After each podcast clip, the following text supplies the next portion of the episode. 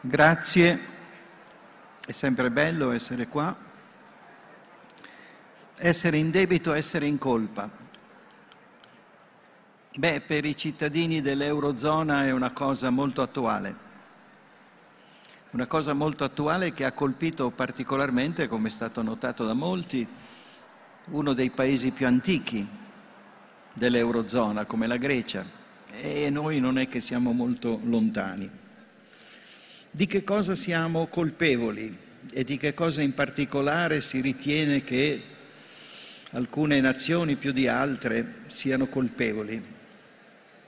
Lo dirò con una espressione che è comune, ma che se ci riflettiamo un attimo è stranissima. Sono colpevoli di non onorare il debito, onorare il debito. Ma ci avete mai pensato? Perché il debito è da onorare. Normalmente si onora il padre e la madre, no? o si onorano gli dei o il Dio, il buon Dio. Com'è che è nata questa espressione così curiosa, onorare il debito? Beh, non è affatto casuale. E io cercherò di mostrare che in questa espressione si compendia un'antichità, un'origine, un'eredità, eh? qui si parla di eredità, eh? una eredità ancestrale antichissima che ancora ci accompagna, che ancora in parte ci accompagna. E così vedremo che eh, il mondo arcaico non è del tutto scomparso, è ancora fra noi, è ancora presente i suoi problemi. Debito e colpa. Eh, debito e colpa sono le più grandi eredità del nostro passato, questa è la verità. Naturalmente potremmo riferirci, ma non abbiamo il tempo qui di farlo, a luoghi specifici della filosofia, ma lasciatemi almeno citare, certamente dovremmo riferirci a, a Nietzsche, alla genealogia della morale di Nietzsche, da dove nasce il sentimento umano di essere in colpa e di essere in debito. Oppure dovremmo riferirci ai paragrafi 58 e 59 di Essere tempo di Heidegger, che in un, tutt'altra, 40 anni dopo, no? in tutt'altra prospettiva, anche lui anche Heidegger considera l'essere in colpa e l'essere in debito qualcosa di strutturale dell'essere umano. Non c'è essere umano se non c'è essere in colpa e essere in debito. Ecco, ma lasciamo questi due grandissimi e concentriamoci su cose che sono più comuni, di coscienza comune c'è nell'uomo un segno di una decadenza originaria. Già lo diceva Heidegger, no? in tutte le culture in fondo, no? in moltissime culture, diciamo così, eh, si segnala che l'uomo nasce dalla colpa, l'uomo nasce debitore, l'uomo nasce imperfetto, deve restituire qualcosa, c'è un maltolto iniziale. E questo ci conduce a quei miti dell'origine, appunto, no? quei miti delle origini che non si possono dimenticare, che ci accompagnano nella loro musica di sottofondo. Noi tutto questo lo frequentiamo attraverso il mito del paradiso terrestre, no? il mito della Bibbia, ma badate, la Bibbia qui non fa altro che, non fa altro, fa altro, ma è anche l'eco di una tradizione più antica. Ecco, quando io sento parlare di cristianesimo, il cristianesimo è una cosina recente. La Bibbia qui ha... Eh, riprende l'eco di una tradizione sumerica che parlava del Edin, cioè la terra dei giusti, l'Edin, l'Eden, la terra dei giusti. E la terra dei giusti è caratterizzata da due cose fondamentali che ci serviranno molto in questa oretta. La terra dei giusti ha al suo centro, come l'Eden, l'albero della vita L'albero della vita è al centro del paradiso terrestre, un po' discosto, l'albero della conoscenza. E qui, cari amici, si gioca tutto. Qui si gioca tutto. Vi leggo cosa dice Yahweh. Sono parole tradotte appunto dalla Bibbia. Ecco, dice Yahweh, quanto alla conoscenza del bene e del male, l'uomo è diventato come noi guardiamo che egli non stenda la mano e prenda anche del frutto dell'albero della vita e che ne mangi e che viva per sempre. curiosa cosa. Eh? Sappiamo che a questo segue la cacciata, la condanna, appunto l'essere in colpa, l'essere in debito e la condanna si specifica, lo ricordiamo tutti, no? nei tre grandi tratti caratteristici della condizione umana su questo pianeta, la sofferenza, la morte e il lavoro. Ecco, io vorrei concentrarmi sull'ultimo, i primi due sono abbastanza facili, no? La sofferenza, perché siamo imperfetti, perché abbiamo dentro di noi una tradizione di colpa che non ci rende autonomi, diciamo così. La morte, certo, non abbiamo potuto mangiare dall'albero della vita, solo da quello della conoscenza. Guardate che sono immagini di una perfezione ce ne renderemo conto via via. Eh? Ma poi c'è il lavoro, ecco, sul lavoro ci sono spesso delle letture superficiali, economicistiche. In realtà non esiste la domanda davvero profonda e radicale che chieda che cosa è il lavoro in questa ottica, in questo orizzonte, come la condizione umana sulla terra, quella per la quale siamo in debito e in colpa e abbiamo perduto se così si può dire, la condizione paradisiaca. Che cos'è lavoro? Certamente non bisogna chiederlo a un economista, perché vi darà la sua risposta, rispettabilissima, ma una rispostina da niente. Lavoro è ben altro che una categoria economica. Il lavoro è quella stessa cosa per la quale noi siamo in debito e in colpa. Ecco, questo io se riesco in questi 50 minuti a spiegarvi perché penso così, non sono venuto a Modena inutilmente. Allora, che cos'è lavoro? Adesso provo a dare una definizione che non è semplice, ma poi proverò a esemplificarla in modo che spero di tirarvi tutti con me. Ecco, di, è, è difficile, siete tanti, è, non è semplice. La definizione è questo, lavoro, si ha lavoro quando il gesto si iscrive, si traccia su un supporto e produce un resto, qualcosa che sta lì, una cosa, come si dice, che è indipendente dal gesto, che rimane a disposizione di tutti, che si stacca dal gesto e che è il prodotto del lavoro. Allora cerchiamo di capire perché io propongo questa definizione facendo un esempio molto semplice, cioè un parallelo, un, paragono, un paragone con la vita animale. Che cosa fa l'animale? Qual è la nostra differenza rispetto all'animale? L'animale è sempre innocentemente tirato in causa da noi, naturalmente siamo noi che parliamo dell'animale, ne facciamo uno specchio. Mm? L'animale lavora? No, l'animale non lavora. C'è una frase famosa no, che tutti sicuramente ricordano del Vangelo di Luca, una frase famosa che dice i gigli del campo non filano e non tessono, gli uccelli del cielo non lavorano. I gigli del campo non hanno bisogno di lavoro per rivestirsi di quell'abito meraviglioso che li rende così belli. E gli uccelli non lavorano Francesco lo ricordava, no? San Francesco lo ricordava, se loro sono tranquilli stiamo tranquilli anche noi, qualcheduno penserà, mm, non è così semplice, bisogna lavorare, eh? Non è così semplice, il, il vivente animale non lavora perché la sua azione è tutta intrinseca al suo corpo. È il suo corpo che agisce, ma non lavora. È il suo corpo in continuo rapporto con l'ambiente naturale, naturalmente. È qualche cosa che segnala la sua azione, ma che non si stacca dal suo corpo, non produce un resto. Pensate semplicemente eh, come un cane trasmette, o altri animali, eh, un cane trasmette la sua rabbia eh, la manifesta nel suo corpo, oppure come manifesta la sua gioia, la manifesta nel suo corpo, oppure come fissa il territorio, no? Chiunque di noi ha avuto un cane, io l'ho avuto, alla sera bisogna portarlo fuori, non solo alla sera, e lui fa il giro della, delle, delle case segnando il territorio. eh? segnando il territorio. Ma non sono resti, sono prodotti diretti, diciamo così, sono scritture del corpo. Ecco, se dico così forse ci capiamo. Sono scritture del corpo che si incidono nel mondo circostante. Attenzione, anche l'uomo ha di queste scritture, le ha tuttora.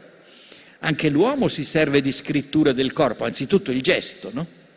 La gestualità originaria che ha in comune con gli animali e ancora di più, ma eh, le popolazioni che si dipingevano per dire siamo in guerra oppure siamo in pace. Ma poi ancora oggi no, si, è nata questa curiosa moda no, del, del, tatuare il corpo come si faceva un tempo. Ecco, queste sono scritture che l'essere umano ha in comune col mondo animale, col mondo naturale, anche l'uomo agisce con queste scritture del corpo, anzi le potenzia.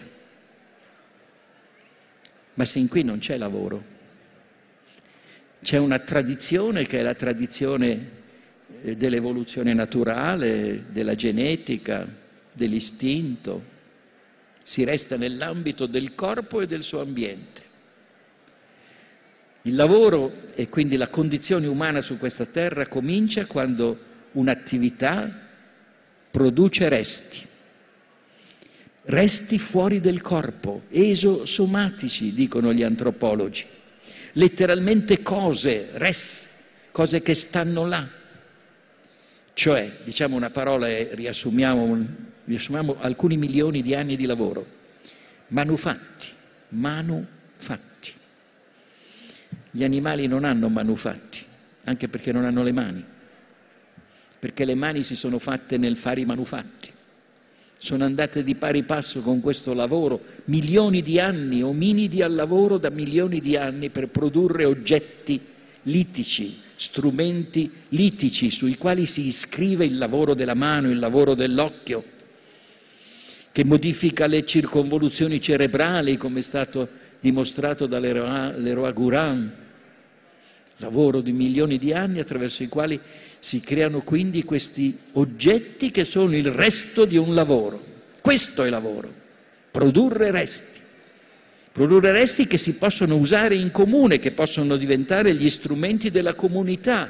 Qualcosa diciamo noi, e ora cominciamo a capirci, però non usiamo le parole così molto semplicisticamente, qualcosa di culturale. Ora abbiamo di fronte qualcosa di culturale. Vedete, anche gli animali, certi animali si avvicinano molto. Eh? Il, la tribù di scimmie che getta sassi contro il leopardo, oppure lo scimpanzé che usa un ramo per tirare giù i frutti, ma poi lo dimentica, non è un resto, non è una cosa, è un prolungamento del braccio, è qualcosa di legato al corpo non gli resta lì e non lo mette in comune, non pensa e non può pensare, perché non può parlare, come ora vedremo, non può dirselo. Mettiamo da parte un po' di sassi, così quando viene il ghepardo ce li abbiamo già. No, questo è un ragionamento che può fare solo una tribù di esseri umani perché dal manufatto ora dobbiamo passare al secondo fondamentale lavoro di scrittura, di iscrizione. Abbiamo detto lavoro è una scrittura che su un supporto, nel caso fatto sin qui quello della pietra, l'età della pietra, eh, che su un supporto produce resti. Eh, ma allora qui ci imbattiamo nella soglia fondamentale, lo sappiamo tutti, nella soglia fondamentale, ma che la dobbiamo guardare bene, non retoricamente, non genericamente, il linguaggio, certo ma come nasce il linguaggio? Come scrittura della voce, come articolazione della voce, come iscriversi del gesto in un gesto vocale al quale corrisponde una risposta comune.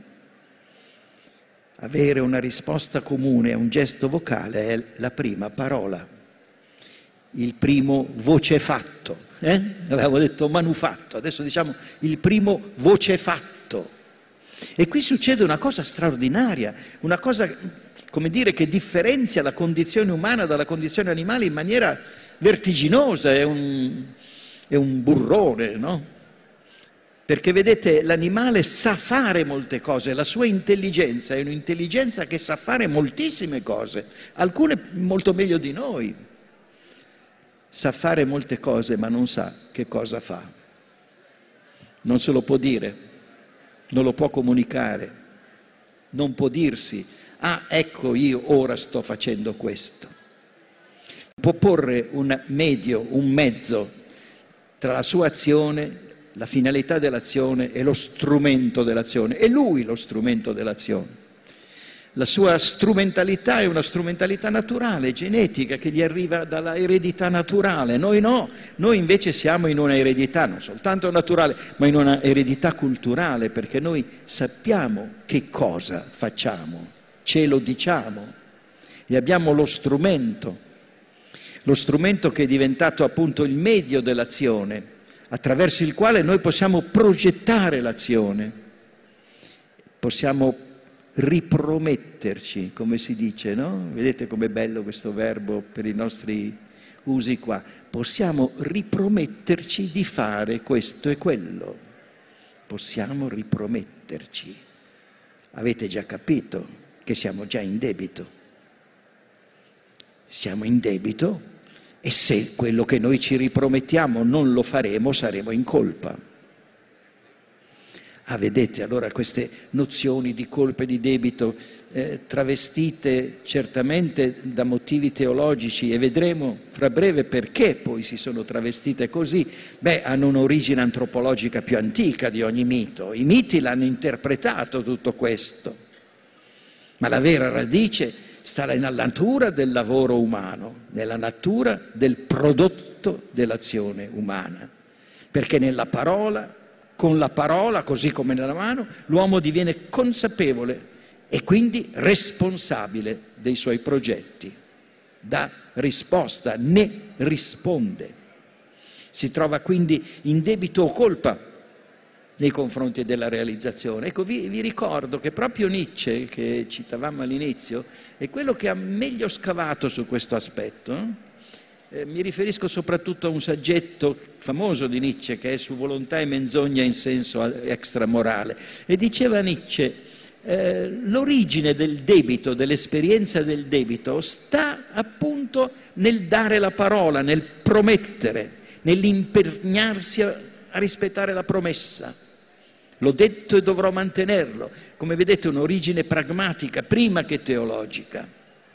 E ora dovremo capire come su questa origine pragmatica, origine antropologica, origine che va indietro di centinaia di migliaia di anni e anzi per certi versi forse di più. Eh? Dobbiamo retrocedere forse di un milione di anni o cose di questo genere per capire come il lavoro umano, quello che produce resti, che produce cose, che si impegna a produrle, che si ripromette di produrle e che facendolo sa quello che fa, dice quello che fa, lo dice a se stesso come lo dice all'altro, ecco, questa origine antropologica a un certo punto assume un contesto, una coloritura teologica. Quando accade questo? Beh, io racconto una storia che non è universale, riguarda noi occidentali. Questo bisogna ricordarlo sempre, questo bisogna ricordarlo sempre. Noi stiamo parlando della, delle nostre tradizioni, il cristianesimo sta dentro queste tradizioni, ma siamo, diciamo così, per dire in fretta, metà della verità. Metà della verità, perché l'altra metà sta a Oriente, l'altra metà sta in altre culture, in altri miti con delle somiglianze forti e con delle differenze altrettanto forti. Quindi parliamo di noi, eh? parliamo di noi perché in questo siamo un po' più competenti naturalmente. Quando accade questa soglia che trasforma profondamente la questione del lavoro, la sua origine antropologica, la sua capacità di produrre resti e la consapevolezza di produrli? Beh, accade quando la scrittura di cui abbiamo parlato fin qui, che è una scrittura detta in un senso, diciamo così, generico, no? allegorico, la scrittura delle cose. Io dico scrittura per incidere i ciottoli e farne strumenti litici. È una scrittura delle cose, così come parlavo di scrittura del corpo, no? Mi dipingo il corpo oppure faccio le smorfie per dire che sono di malumore. Sì, scrittura, tra virgolette, la scrittura della voce, sì, incido nella voce, nasce la voce significativa, imparo le parole, ma sono scritture, usiamo la parola scrittura retrocedendola da un significato letterale della parola scrittura. Ecco, è quando accade questa scrittura letterale che molte cose cambiano, cambiano profondamente. Quando la scrittura diventa scrittura del linguaggio, scrittura della parola scrittura che vuole in qualche modo lavorare trasmettendo la voce. E questa è una scrittura che caratterizza l'incivilimento umano, la storia della civiltà umana. Naturalmente anche qui siamo di fronte ad un passato vertiginoso, non dimentichiamo mai questo passato vertiginoso, se no noi chiacchieriamo così a livello molto superficiale, molto superficiale, diciamo quello che ci viene detto di dire, ma questo non è pensare. Pensare è recuperare una eredità profonda che parla dentro di noi, già prima di noi, e che noi non sappiamo di portare con noi se non la guardiamo, se non facciamo lo sforzo di rivolgerci a questa tradizione. Migliaia e migliaia d'anni di scrittura della parola, non della voce, della parola, scrittura del linguaggio parlato eh, naturalmente, i pittogrammi, gli ideogrammi, in Cina naturalmente, da noi diversamente. Ecco, da noi la cosa comincia in maniera curiosamente affine al nostro problema di questa sera. Secondo le ricostruzioni dei nostri bravissimi archeologi, antropologi, paleoantropologi, la scrittura, la nostra scrittura, quella che usiamo ancora oggi, ha la sua remota origine nel mondo degli Elamiti e registra il debito. Oh, siamo già arrivati, eh? siamo già a bomba. Registra il debito e lo registra dapprima con delle immagini che sono dei pittogrammi, che sono dei dipinti. Ti ho venduto tre pinte di birra, io disegno tre pinte di birra. Poi naturalmente è scomoda questa, questa, scrittura, è molto scomoda, è complicata, no? Allora si comincia a schematizzarla, a sintetizzarla appunto, no? Invece che scrivere, che disegnare tre pinte di birra o disegnare una casa o disegnare un cavallo, riduco questa figura a pochi tratti, a pochi elementi. Bene, per farla breve, attraverso un cammino di centinaia e centinaia, per non dire migliaia di anni, arriviamo alla grande scrittura mesopotamica, alla grande scrittura delle tavolette, eh, delle famose tavolette. Ecco, su questi segni convenzionali, dove prima si registrava il debito, adesso lo si registra con una scrittura molto più efficiente. Qui abbiamo il primo grande confronto tra la scrittura e la vita. Nella bellissima immagine della Bibbia è il primo grande confronto tra l'albero della conoscenza e l'albero della vita. Ecco, io vi farò nel tempo che mi rimane due grandi esempi che stanno all'origine e alla fine, che sono l'alfa e l'omega del nostro lavoro cioè della nostra condizione umana, della nostra condizione economica, della nostra condizione morale, etica, del nostro essere in colpa ed essere in debito e del perché lo siamo così. Due grandi esempi che sono l'alfa e l'omega. E l'alfa appunto è precisamente la scrittura delle tavolette dei babilonesi. Siamo a 5.000 anni fa. Poca roba. Attenzione è molto prossimo. Eh? Poca roba. 5.000 anni fa siamo in una società sacrale, siamo nelle prime realizzazioni della cosiddetta società di palazzo, del tempio e del palazzo del sovrano, è amministrata questa comunità dai sacerdoti ed è tutta iscritta in una logica del dono, in una logica del dono, quella che per esempio ha descritto Marcel Mauss molto bene. Nella logica del dono non esiste lo scambio economico, esiste un mutuo rapporto che ha il suo modello in cielo con gli dèi.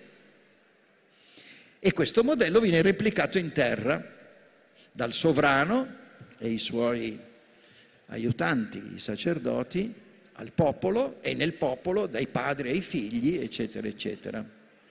La sostanza della cosa, riducendola appunto all'osso, è che si tratta di coltivare la terra, siamo in una società, 5.000 anni fa, siamo nel pieno neolitico, no? 5.000 anni fa siamo all'esplosione della cultura della terra, hm? della fecondità della terra. Bene, la terra non è un bene che si possa possedere, nessuno possiede la terra, neanche il re, neanche i sacerdoti, la terra la posseggono gli dèi e solo gli dèi. Non si può alienare la terra, non si può comprarla o venderla. Anzi, la terra sono gli dèi. La terra, nella sua appunto generosa abbondanza, nella sua annuale rinascita, e allora naturalmente la, la, terra che viene assegnata ai contadini perché la coltivino viene assegnata in dono ai contadini, i quali a loro volta devono restituire il dono e lo devono restituire ai sacerdoti che a loro volta lo devono restituire agli dèi attraverso quotidiani sacrifici, quotidiani sacrifici per garantirsi il favore degli dèi, diremmo noi della natura, certo della terra. E qui siamo legati tutti a un debito che, come dire, riconosce di essere debitore di un dono originario e questo dono originario di cui si fa conto, però si fa conto senza conto. Siamo in una società della perfetta oralità, non c'è ancora scrittura. C'è appunto, tu, è ben inteso, quello che diceva Nietzsche, no? Mi dai la parola, tu sei di parola, tu tornerai. Più avanti, quando avrai i prodotti, li porterai al Tempio perché il Tempio deve fare le sue cerimonie per garantirci tutti che gli dei sono favorevoli. Ecco cosa succede quando in questa società del dono, arcaica, sacrale, legata al Dio e agli dei, si introduce la scrittura scrittura delle tavolette, la grande scrittura cuneiforme, no? che comincia a essere efficiente, non è efficiente come l'alfabeto, ma comincia a essere efficiente. E nasce una cosa assolutamente nuova, nascono dei contratti. I contadini ricevono, come al solito, le sementi, gli strumenti, gli appezzamenti, che si tramandano di solito di fam- in famiglia nelle generazioni, ma Ora c'è qualche cosa che, venendo dagli Elamiti, precisa che, che, cosa devono portare, quando lo devono portare. Pensate, questa scrittura determina le coordinate spazio-temporali, ovviamente, è la scrittura che lo fa, che dice quell'appezzamento che sta sotto il monte, così e così e così, questi prodotti che tu hai ricevuto, in cambio di questi, in quel giorno del mese, tu li porterai qui. Ecco che cosa ha fatto la scrittura, una cosa enorme. Quello che era un debito con gli dèi, dell'umanità al lavoro sulla terra con gli dèi, è diventato un debito fra gli uomini. Quindi non col padre ma con gli estranei e fra estranei. E questo comincia ad accadere nel 3000 a.C.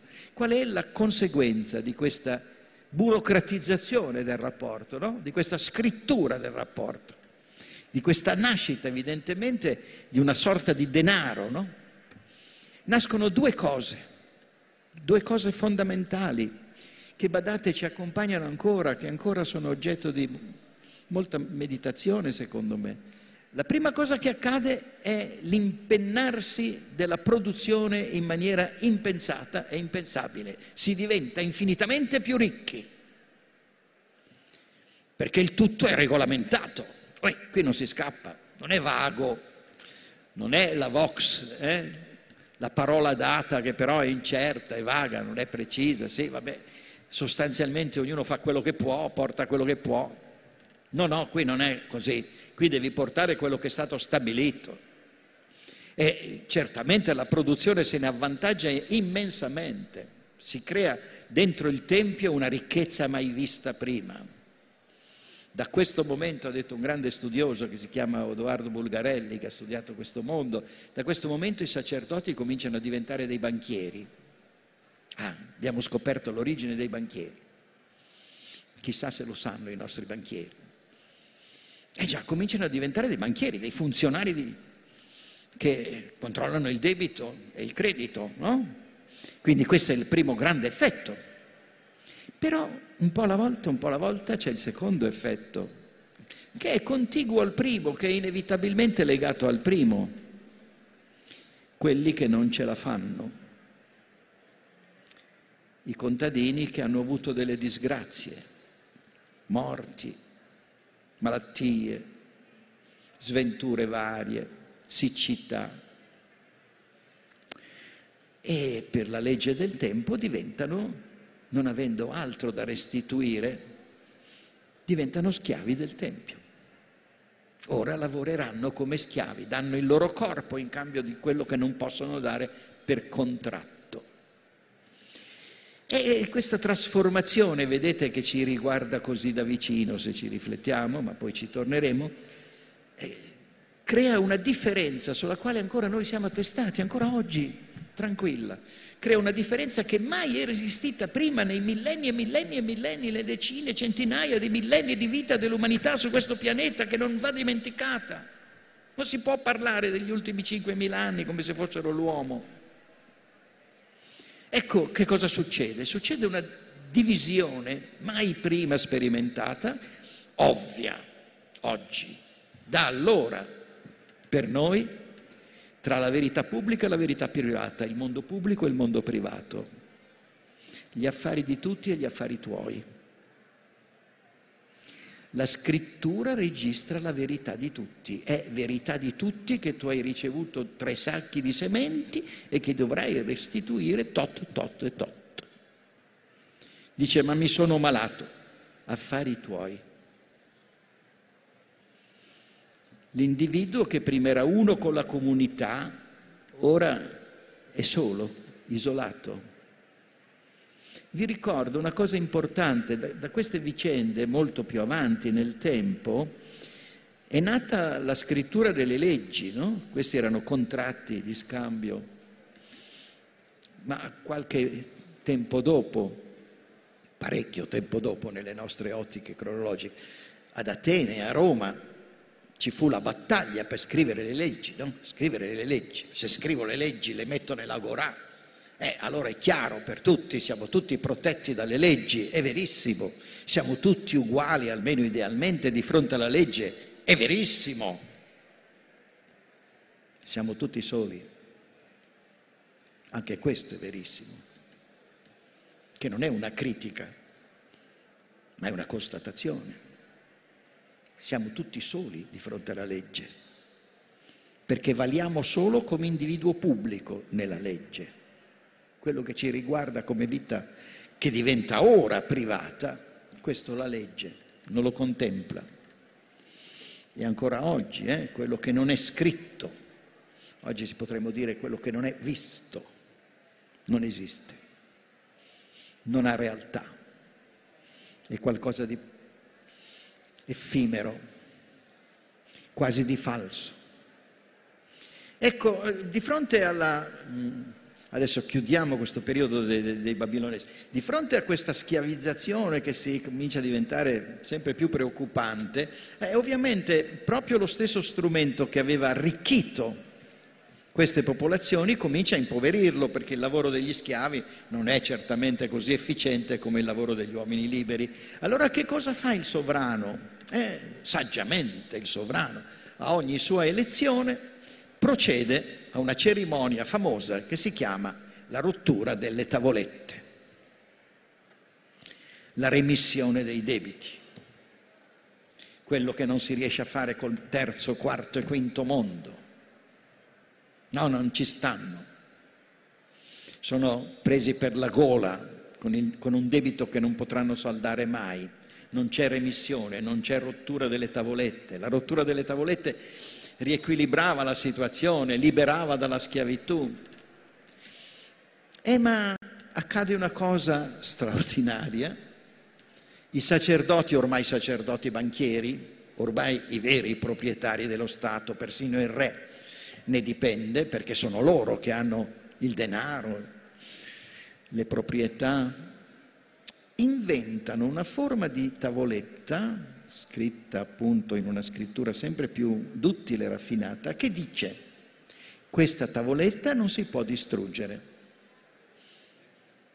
E anche il sovrano deve alla lunga arrendersi. Ma vi rendete conto che questo ulteriore tocco è veramente decisivo? Da questo momento la vita è in possesso della scrittura. La scrittura si è impadronita della vita, con effetti buoni, effetti cattivi. La scrittura ha preso il potere e mette la vita a usufrutto che detto in maniera semplice, per produrre ricchezza ci vuole una qualche forma di schiavitù.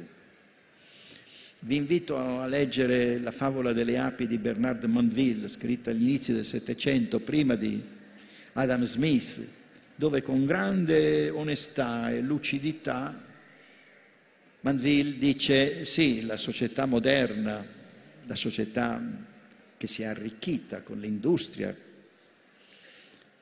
Certamente una società più ricca di qualunque società esistita prima, però non si reggerebbe senza milioni e milioni di poveri.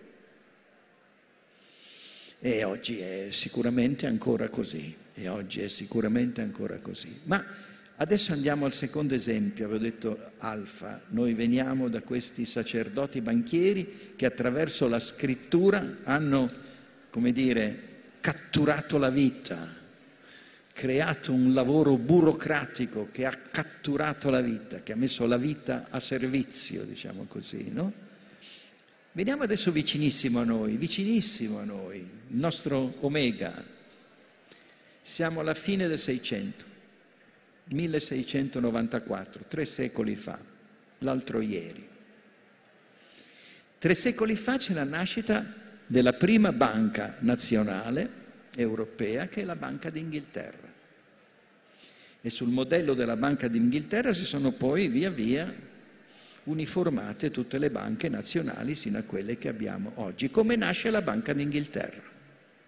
Eh, qui succede, succedono cose, come si dice, cose turche. La Banca d'Inghilterra nasce per l'iniziativa di un gruppo di finanzieri privati che prestano alla corona, ecco il debito, prestano alla corona una cifra in oro, una cospicua cifra in oro, perché lo Stato inglese ne ha bisogno naturalmente in quanto è impegnato nella prima impresa capitalistico-imperialistica dell'Occidente con le due grandi società delle Indie, delle Indie orientali, delle Indie occidentali, quindi ci bisogna avere i soldi, eh, adesso chi è che investe, chi è che compra i buoni del tesoro, se non si può fare niente. Ecco, allora, banca di, questa banca che poi diventa Banca d'Inghilterra, presta alla corona inglese una somma, badate, all'interesse dell'8% annuo. Cioè questa somma vale l'8%. Io ti ho dato 10 più l'8%. Ma non è solo questo, sul quale eh, rifletteremo fra un minuto, ma la Banca d'Inghilterra fa una seconda cosa che è veramente incredibile. Inventa una cosa mai prima avuta che si chiama le note di banco. Che sono mai le note di banco? Invertite la parola e lo capite subito, sono le banconote. Cioè sono una moneta di carta che circola come liquidità per i pagamenti quotidiani, esattamente identica alla quantità di oro che è stato dato alla corona. E naturalmente sulla nota di banco c'è scritto chi si presenta alla banca avrà in cambio della carta il corrispettivo in oro per Bacco. Questo evento non è mai avvenuto nella storia umana. Nessuno mai è potuto andare alla banca e dire mi dia per favore il corrispettivo in oro, come qui c'è scritto. Anche perché il corrispettivo in oro è evidente, non c'era più. Era stato usato dalla, dalla corona britannica per fare ciò che poi l'avrebbe resa proprietaria di un impero mondiale sul quale il sole non tramonta mai. Allora voi ci pensate, accade una cosa incredibile, accadono due cose incredibili. Quello che si è chiamato il fiat money. Ecco, vedete come continua questo elemento teologico, no? Eravamo partiti dai babilonesi che hanno un debito con gli dei, cioè con la natura, con la fecondità della terra. E adesso qui di nuovo c'è un fiat, ma è un fiat pericolosissimo, eh?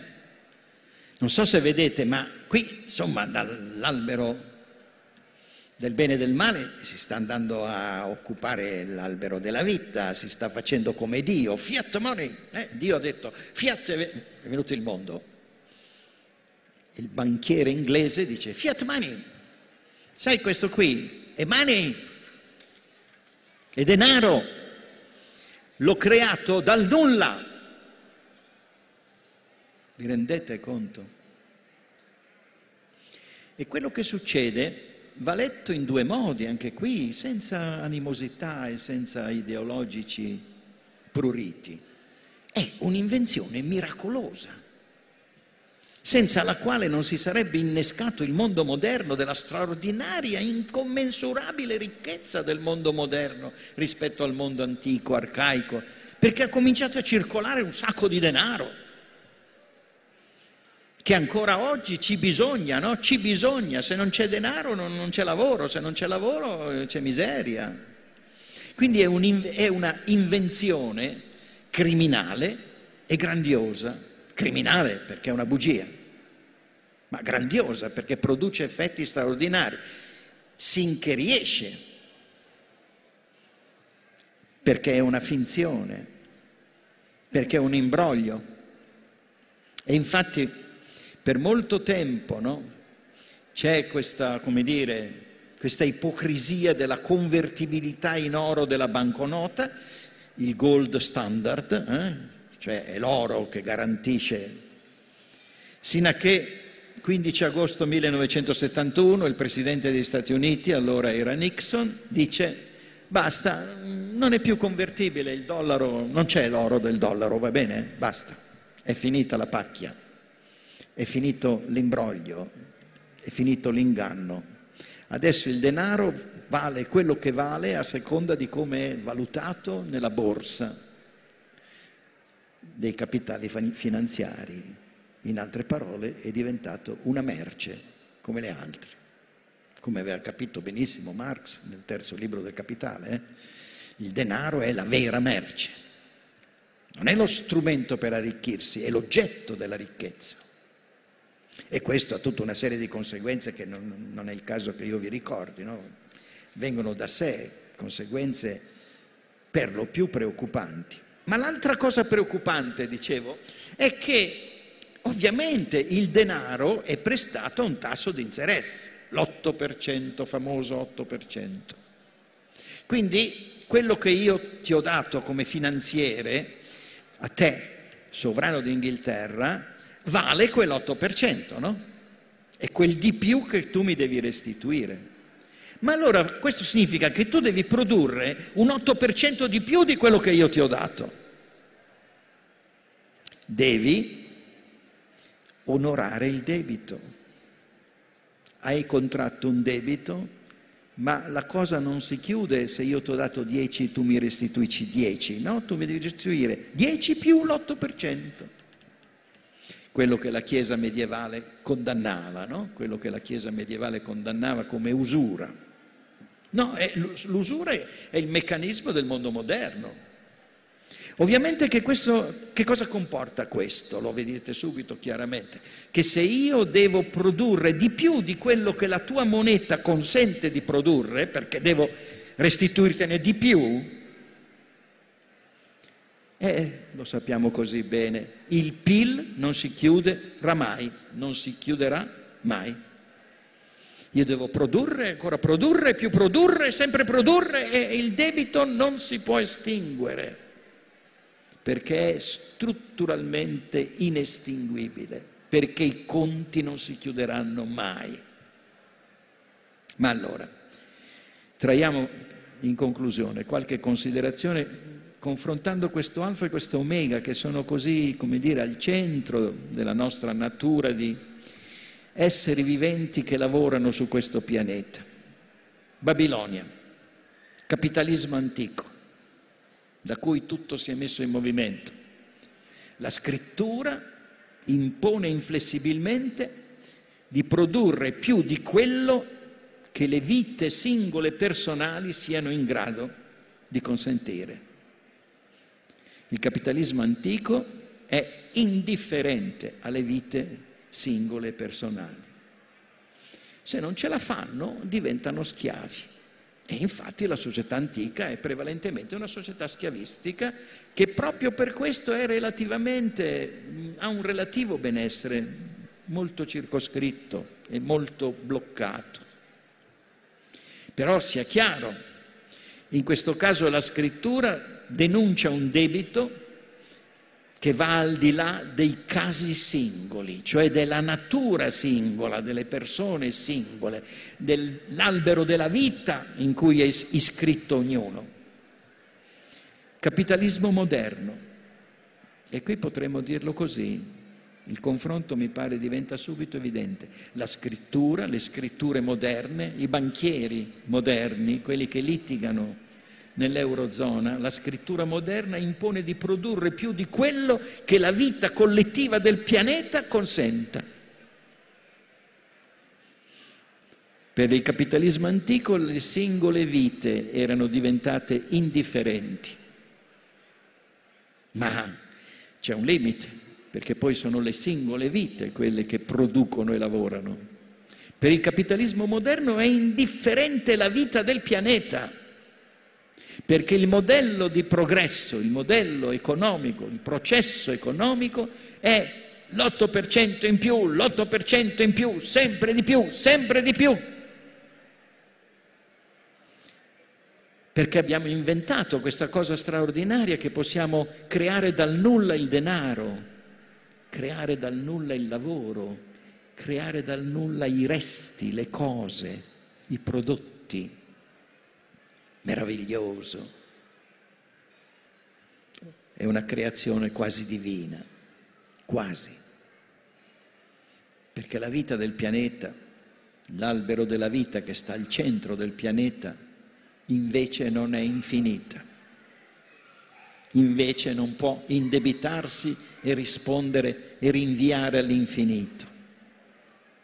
Pensate oggi ai grandi problemi che abbiamo col lavoro cinese, con la capitale cinese, eh, sono tutti aspetti che si leggono in filigrana benissimo, no? se prendiamo questo orizzonte, questa spinta dall'antico al moderno, eh, è questo che fa la filosofia, no? fa, fa ragionare sui grandi tempi, sulle grandi avventure.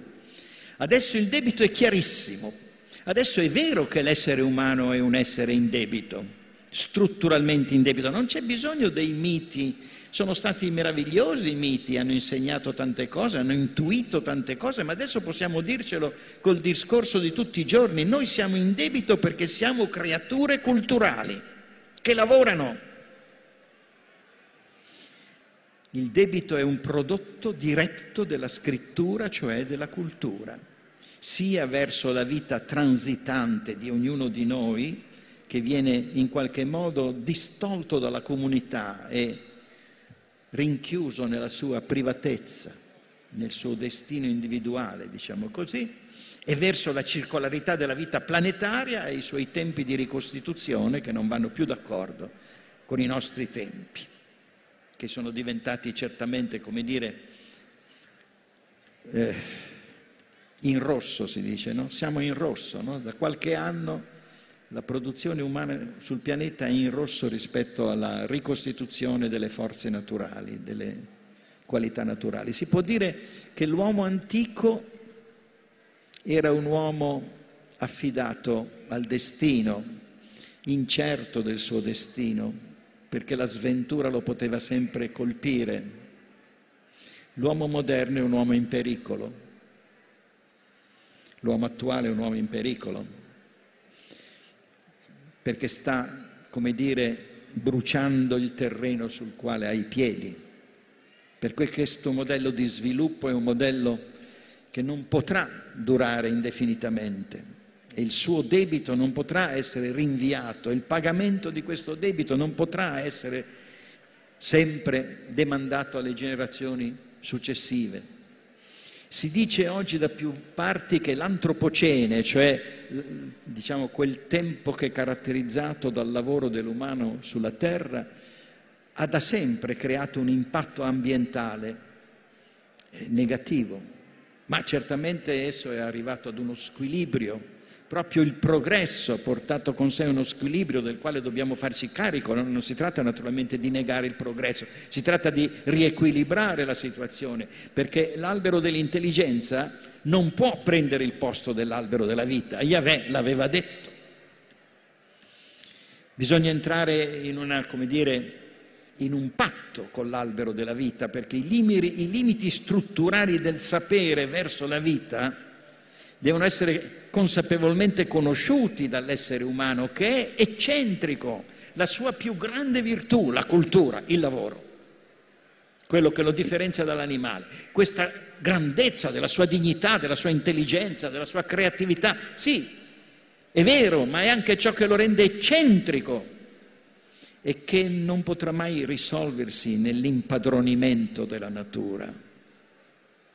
L'albero della conoscenza non potrà mai mettersi al posto dell'albero della vita, ma certamente invece l'albero della conoscenza potrà maturare dentro di sé una responsabilità verso il sapere, la necessità di una saggezza copernicana che tenga conto di questo pianeta, di questa, questo granellino di sabbia nel, nel cosmo, nell'universo, e che quindi curi, medichi la volontà di potenza, come diceva Nietzsche, della cultura, facendo della cultura non soltanto lo strumento dell'incremento dei beni nel Tempio, ma anche uno strumento di autoconsapevolezza e di autoregolamentazione. Si potrebbe dire eh, fare della conoscenza anche un luogo in cui la conoscenza diventa festa della conoscenza e non solo uso pragmatico, uso utilitaristico, uso tecnologicamente specialistico, uso liberistico, che crede ciecamente che le cose si risolveranno da sé, ma non si risolvono da sé, si risolvono se la cultura restaura una sua idea laica ma sacra, non so se mi capite, laica. Non c'è bisogno di invocare nessuna religione per vedere questo, però che eredita da una tradizione religiosa altissima il senso sacro della cultura, cioè il senso, il senso sacro della vita, la capacità di creare cultura per il solo piacere della cultura, una dépense, eh, come hanno detto certi pensatori francesi, una gratuità, un libero gioco. Ecco, qui stiamo facendo qualcosa del genere, no? E questo è molto bello, no? Nessuno di noi va a casa più ricco, anzi magari un po' più povero se ha dovuto arrivare sin qui con i treni, con la benzina. È un'altra ricchezza quella di cui qui si parla. E allora vorrei finire citando un frammento di lettera di Wittgenstein di Ludwig Wittgenstein, è un frammento di lettera che è stato trovato dopo la sua morte nel 1925, forse era una lettera che lui voleva scrivere alla sorella Ermine, che era la sua sorella prediletta con la quale spesso si confidava. Bene, in questo frammento di lettera si legge questo, dice Wittgenstein, della civiltà non, rimarrà che un cumulo di macerie e di cenere ma sopra le ceneri alleggerà ancora lo spirito. A questo spirito solleva la filosofia, purché la si pratichi come una composizione musicale, alla maniera di un'arte, con devozione quasi religiosa. Ecco che qui ci siamo riusciti a farlo, non oserei mai di dirlo, ma almeno credo che ci abbiamo provato. Ecco, grazie.